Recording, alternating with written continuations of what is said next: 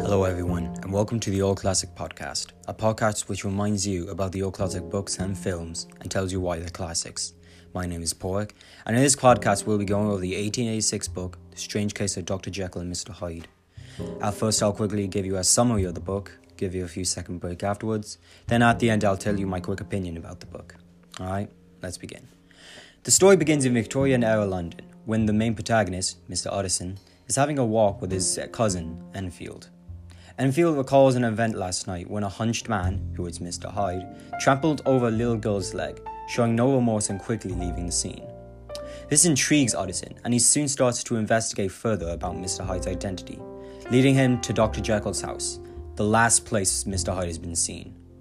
He doesn't find Mr. Hyde nor Dr. Jekyll at the house, but instead finds Mr. Poole, Dr. Jekyll's butler, who tells Mr. Utterson that he has to let Mr. Hyde in and out of the house as he pleases.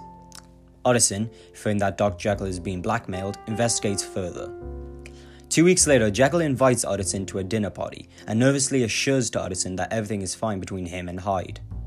This somehow holds, holds Utterson's investigation. But a year later, a man named Carwell is killed by Mr. Hyde, which causes Utterson to continue his investigation.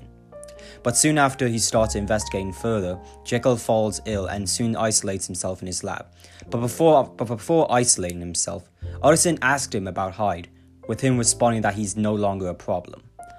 Wanting to know more, he visits Jekyll's oldest friend, Dr. Lanyon, to ask him about to ask him more questions, but before but finds out that he's on his deathbed and refuses to talk about Jekyll, saying that he's been betrayed by him.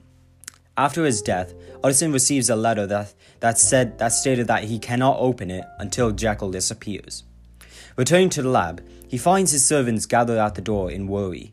He listens into the door to hear the voice of, of Mr. Hyde on the other side, which prompts, which prompts him to knock down the door to find out to find Hyde in Jekyll's clothes, dead. Seeing that Dr. Hyde has disappeared, he opens the letter to find the secret and the mystery of what's been happening all this time.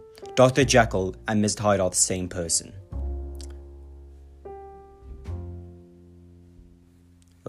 My opinion on the book.